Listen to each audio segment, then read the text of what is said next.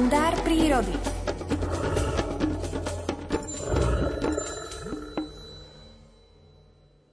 Od prvého okamihu ako prírodovedec Miroslav Saniga zahliadol murárika červenokrídleho na múre domu, zamiloval sa do tohto podivuhodného stvorenia.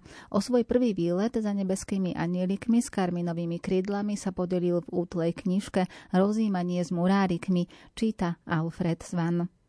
Vybrať sa na výlet na čierny kameň nebolo desaťročnému chlapcovi dovolené.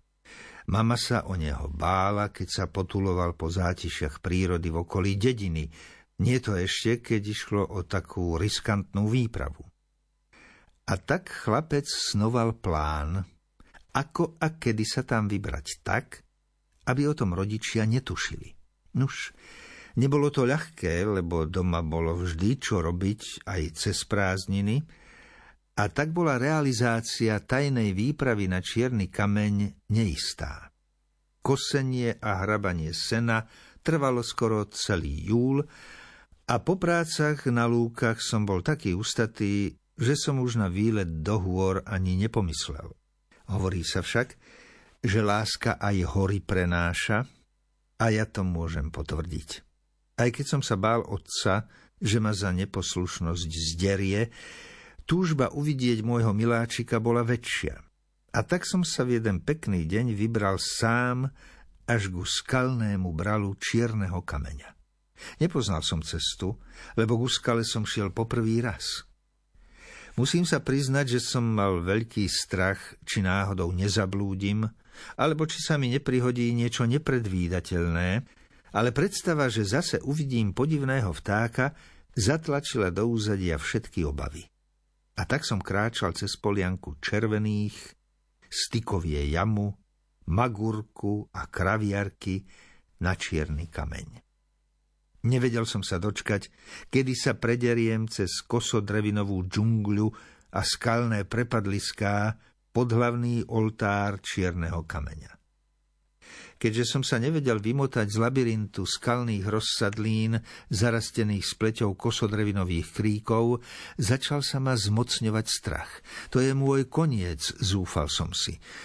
Mal som ja radšej poslúchnuť mamu, lebo teraz je so mnou naozaj amen.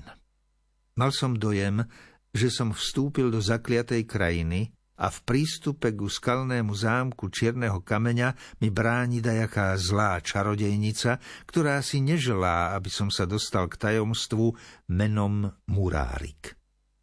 Keď sa mi zazdalo, že som naozaj už v koncoch, odrazu len bludisko prepadlísk a kosodreviny zmizlo a predo mnou sa naskytol obrázok, o akom som sníval, keď som upieral svoje túžobné pohľady od nášho domu na čierny kameň.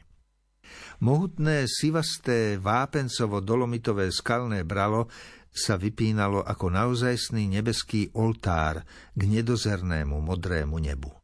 To je krása, hlesol som. Nedvary krajšie skaly na svete, ako je náš čierny kameň. Vtedy som prežíval naozajstné šťastie, z vedomia, že som sa narodil práve pod takou prírodnou nádherou. Skalné štrbiny, ozdobené striebristými plstnatými kvietkami plesnívcov a bielučké vankúšiky z kuričiek, poprestierané na skalných hrímsach, mi svojou krásou doslova vyrážali dých. Očarený toľkou krásou som zabudol na strasti plnú cestu sem, pod úpetie čiernokamenského oltára.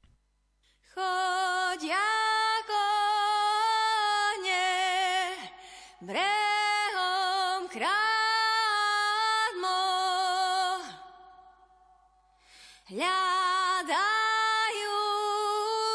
si napájadlo.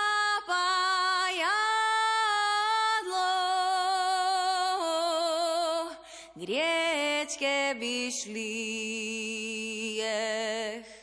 ale stromy breh